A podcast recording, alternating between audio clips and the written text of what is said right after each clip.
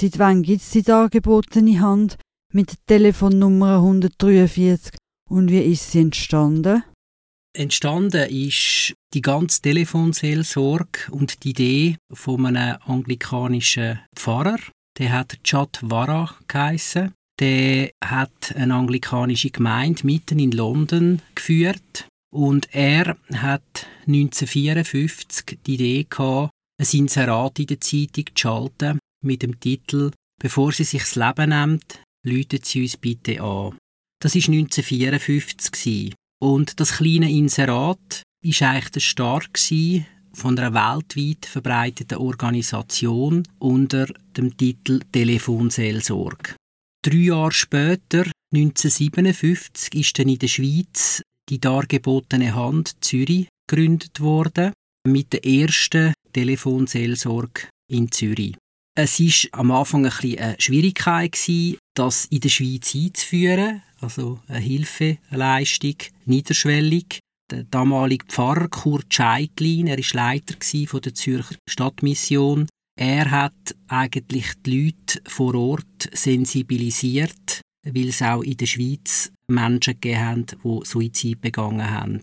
Und nach anfänglicher Skepsis hat man dann das gut geheissen und das war dann der Start von der Telefonseelsorge oder von der dargebotenen Hand. Am 11. Oktober 1957 ist eigentlich die erste Regionalstelle gegründet worden. Man hat natürlich dann müssen auch das Ganze finanzieren und auch Mitarbeiter haben, die den Start auch mitgetragen haben. Das war vor allem das Ehepaar Blüher von der Heilsarmee damals. Und finanziell ist es vor allem unterstützt worden vom Migrogründer Gottlieb Duttweiler und einem Geschäftsmann in Zürich. Und ich denke, Sie wissen nicht, wer das den Namen dargebotene Hand, wer die Idee hatte. Und es war der Gottlieb Duttweiler. Er hat in diesen Diskussionen mit den Leuten zusammen nach einem passenden Namen gesucht. Und nach einem Hin und Her hat dann der Gottlieb Duttweiler gesagt, wir müssen dem Kind einen Namen geben, und hat seine Hand offen ausgestreckt und hat gesagt, wie wäre es, wenn wir dieser Organisation die dargebotene Hand sagen würde. Und so ist eigentlich die dargebotene Hand entstanden in der Schweiz. Zwischen 1957 und 1975 sind dann 12 Regionalstellen entstanden und 1960 der Dachverband, wo man dann auch noch oben drauf hat. Wir haben jetzt am 1. Oktober haben wir 60 Jahre Jubiläum gehabt, hier in der dargebotenen Hand Winterthur, Schaffhausen, Frauenfeld. Was für Personen arbeiten bei Ihnen und was braucht man für Ressourcen, um beim 143 arbeiten zu können? Beim 143 arbeiten bei uns auf der Regionalstelle Winterthur, Schaffhausen, Frauenfeld etwa 47 Mitarbeitende. Die Leute, die bei uns arbeiten, das ist sehr unterschiedlich. Querbeet von der Hausfrau, Buchhalterin, Personalchef, Sekretärin bis zum pensionierten Arzt, Psychiater oder einem pensionierten Polizist. Das kann also so ziemlich alles sein, was bei uns arbeitet. Und zu den Ressourcen, was braucht es, damit man bei uns kann arbeiten am Telefon? Es braucht vor allem Stabilität, also dass man die teilweise schwierigen Geschichten auch mag verkraften. Die Füsse muss man auf dem Boden haben. Und es braucht auch Reflexionsfähigkeit, dass man auch die Gespräche kann reflektieren und auch schauen, wie dass man gut für Menschen da sein kann. Und es braucht vor allem ein offenes Herz für schwierige Lebensumstände und Mitgefühl für den Mitmensch. Wie viele Anrufe habt ihr pro Jahr? Letztes Jahr, im Jahr 2020, haben wir insgesamt über 11'000 Gespräche geführt. So ein Gespräch dauert durchschnittlich etwa 20 bis 25 Minuten. Was für Menschen läutet bei Ihnen an? Und was sind die häufigsten Anliegen und Probleme? Bei uns beim Telefon 143 läutet ganz viele verschiedene Leute an mit unterschiedlichen Themen. Die Themen sind sehr vielfältig. Die gehen von Alltagsbewältigung, Einsamkeit, Suchtthemen, Probleme in der Beziehung, in der Partnerschaft, Probleme am Arbeitsplatz, finanzielle Probleme die Themen sind eigentlich so vielfältig, wie es Menschen gibt. Aber so ein bisschen zusammenfassend kann man sagen, dass es so die Themen sind, die am meisten am Telefon mit unseren Mitarbeitenden besprochen werden. Jetzt würde ich gerne noch wissen, gibt es spezielle Jahreszeiten oder Ereignisse, wo die Leute mehr anrufen? Ich denke da an Weihnachten, Neujahr oder Corona. Das ist sehr eine interessante Frage. Wir schauen in unseren anonymen Statistiken jeweils, eben, wann haben wir mehr Anrufe, wann haben wir weniger Anrufe. Tendenziell haben wir am Abend am meisten Anrufe. Also am Abend ab 6 Uhr bis am Abend um 10 Uhr, 11 Uhr haben wir am meisten Anrufe. Jetzt seit der Pandemie haben wir seit letztem Jahr sogar am Abend Doppelschichten eingeführt, also dass 2 Leute am Telefon arbeiten und so für die Anrufenden da sein können. Von den Tagen, die etwas speziell sind, wie Weihnachten, Ostern und die besonderen Tage im Jahr, haben wir festgestellt, dass das teilweise einen Einfluss hat, aber dass man nicht a priori sagen kann, dass dann viel mehr Anrufe hat.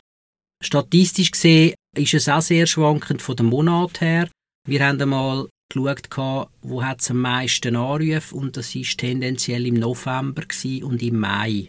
Jetzt mit der Pandemie haben wir das Gefühl, dass es einfach tendenziell mehr Gespräche gibt und die Menschen gehäufter den Kontakt suchen für Unterstützung. Wie reagieren Sie, wenn Ihnen am Telefon jemand sagt, dass er Suizid begehen will? Bei der Suizidalität ist es so, dass wir zuerst einmal prüfen, ist es akut, also ist jemand wirklich drauf und dran, sich das Leben zu nehmen, oder sind es mehr einfach so zwischen den Zeilen Äußerungen, wo man das Gefühl hat, das ist ein Thema. Wenn man das Gefühl hat, das ist zwischen den Zeilen, dann spricht man es an, um mal zu prüfen, wo steht die Person. Wenn es eine akute Suizidalität ist, also jemand, der wirklich drauf und dran ist und keinen Ausweg mehr sieht, ist es meistens so, dass wir den Anruf würdigen. Also nur schon der Anruf von jemandem, der nicht mehr leben will, sehen wir als Chance, als ersten Schritt aus dieser Verengung zu kommen, dass die Person eigentlich einen guten Grund hat, dass sie nochmal anruft. Und das Gespräch ist insofern wichtig und auch gut, dass die Person anruft, weil wir in dem Moment die Möglichkeit haben, wirklich zu klären, ob es allenfalls noch andere Wege gibt, als der Ausweg, nicht mehr zu leben. Wir tun die Betroffenheit kundtun, wir schaffen Raum, um wirklich mal eine Auslegeordnung auch machen, wertschätzen, dass es sehr schwierig ist, schauen auch, wie hat die Person das bis jetzt geschafft, den schweren Rucksack zu tragen, also auch wieder schauen, was für Werkzeuge hat die Person auch, vielleicht die Krise, die sie jetzt hat, auch zu bewältigen. Und schauen vermehrt auch, wo hat es noch Ressourcen, wo gibt es etwas, wo die Person noch wieder Kraft findet oder Raum kann schaffen kann. Da gehört es natürlich dazu, dass man auch fragt, ob die Person schon professionell Unterstützung geholt hat. Kann aber auch sein, dass man dann im familiären oder Freundeskreis nachfragt, gibt es Personen, wo noch ein Kontakt besteht, Personen, wo sie sich wohlfühlen, wo sie sich sicher fühlen. Und so versuchen wir eigentlich wie aus dieser Verengung heraus, von dem, dass jemand nicht mehr leben will, aus dieser Verengung heraus suchen wir Raum zu schaffen, dass die Person wieder ein bisschen Licht sieht und vielleicht den nächsten Schritt für eine Verbesserung der Situation. Haben Sie für uns und alle Mithörerinnen und Mithörer ein Tipp für Psychohygiene? Ich musste ein bisschen schmunzeln bei dieser Frage, weil das ist sehr individuell, wie man seine Psyche wieder ins Gleichgewicht bringt. Der eine muss raus joggen, eine Stunde, damit er oder sie sich abreagieren kann.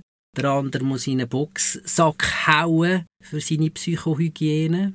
Jemand anderer braucht einfach ein offenes Ohr, ein Freund, ein Partner, eine Person, wo er erzählen kann, wie es ihm oder ihr geht. Es geht vor allem darum, bei der Psychohygiene, dass man schaut, was tut einem gut.